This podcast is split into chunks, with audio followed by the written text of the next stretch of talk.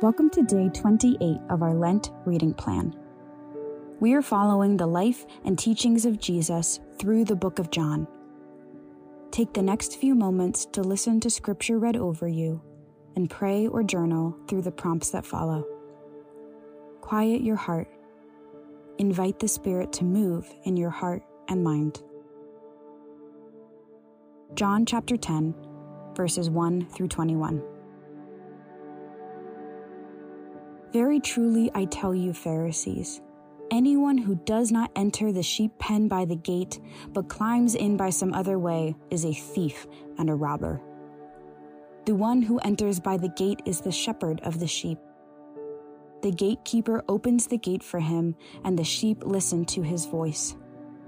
He calls his own sheep by name and leads them out.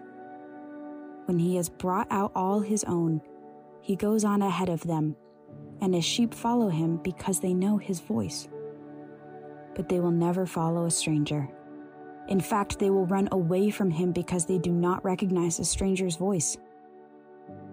Jesus used this figure of speech, but the Pharisees did not understand what he was telling them.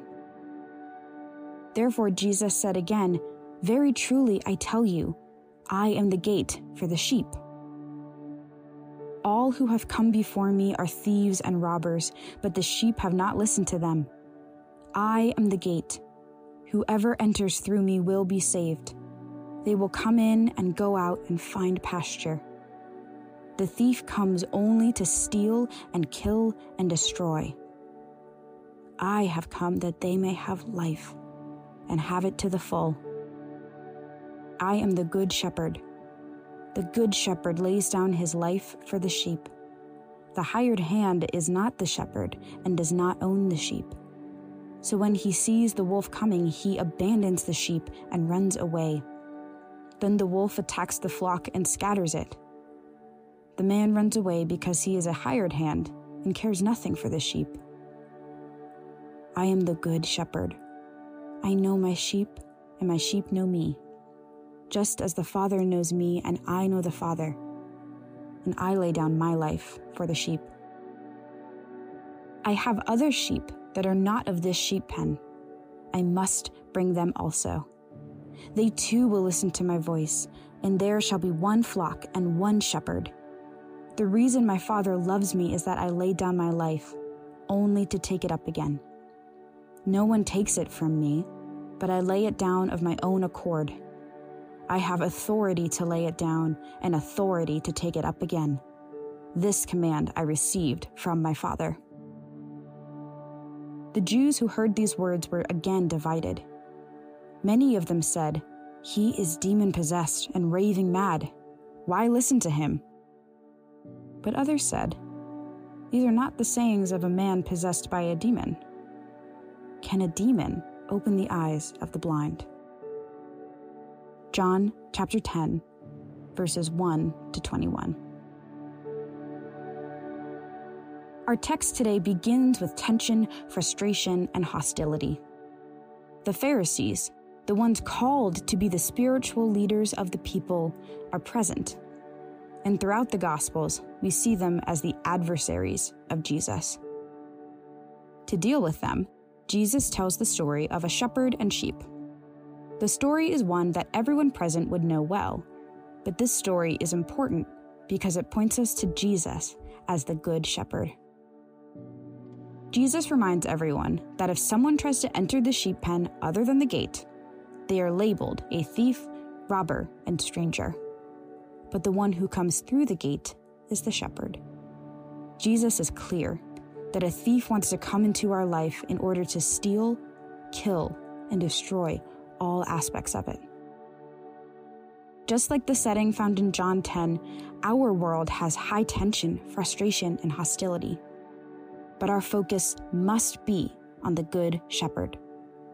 The question is whether or not the circumstances that the thief brings is going to distract you from the intentional intimacy the shepherd offers. In case you're missing it, the shepherd represents Jesus and his relationship with his people. This story is about his role in your life, and so we have to pay attention to what the shepherd intentionally does for his sheep. Let's look at the characteristics of the shepherd. First, the shepherd knows each sheep by his or her name. Jesus has not forgotten you or is so distant that you aren't known. He knows your name, and when a name is known, intimate relationship can take place. Second, the shepherd leads. Jesus hasn't called you to figure out life on your own. We live in a broken, confusing world, but the shepherd leads his sheep to the exact places for daily life to happen. Third, the shepherd knows his sheep. He knows your name, but goes much deeper to know the you that is found deep within your soul. He knows your personality, your strengths, your weaknesses, your sorrows, your joys. This depth of knowledge reveals the intimacy that our Heavenly Father has with us, His creation. Fourth, the shepherd is also the gate. To be the gate means he is very aware of what is going on in and out of his flock. It also means he is the one determining who is in his pen. Take a moment and reflect on the Good Shepherd. Out of those characteristics, which one do you need to rest in today? Spend some time praying and journaling about that and why it's so refreshing to have a Savior that intimately loves you in this way.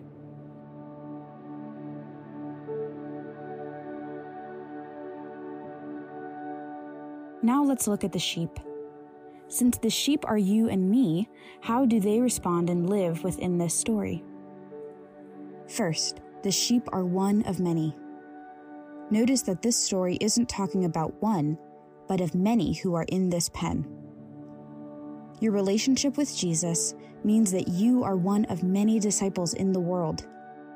You're connected to a legacy of followers of God from the past and also those in the future. What this means is that you are not alone. The Good Shepherd knows you, and you are a part of a large family.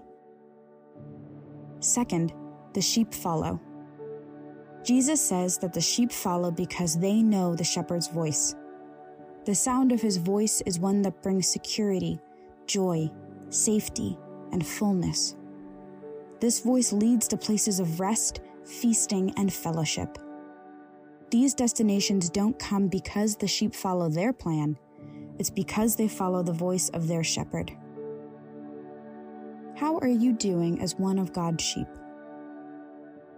Why is being part of a flock so important? How are you doing as you follow Jesus? Is the sound of his voice clear? Or have you allowed the distractions of the world to mute his voice? Take some time reflecting on being one of God's children.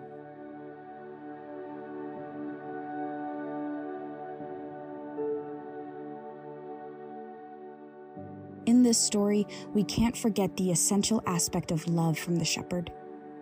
Jesus, the shepherd, laid down his life for his sheep. He isn't forced to do this, but he willingly gives his life so that his sheep may have life and have it to the full and he doesn't stop there. Jesus shows that the Good Shepherd knows that the best thing that the sheep need is the shepherd himself. So Jesus points that he gives up his life only to take it up again. Jesus is pointing us to Good Friday, but also Easter morning. We can't be sheep without a shepherd, and we can't experience the beauty of salvation without the life death and resurrection of the Good Shepherd. This story, in so many ways, points out the glory of Jesus. It points out that he is the all powerful, all knowing, all loving Savior of the world. But don't miss it. The all attributes make him a shepherd that can know you in some of the most intimate of ways. Take some time reflecting on the beautiful sacrifice that Jesus made willingly for you. Praise Him for defeating death and making resurrection a gate to lead you through.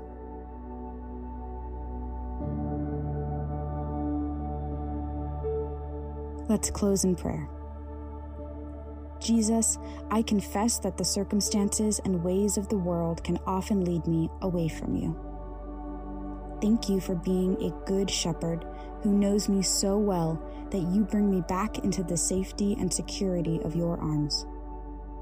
Help me to remember that my actions aren't the way to be in the walls of your kingdom, but that because of your grace, you made it possible for me to dwell with you.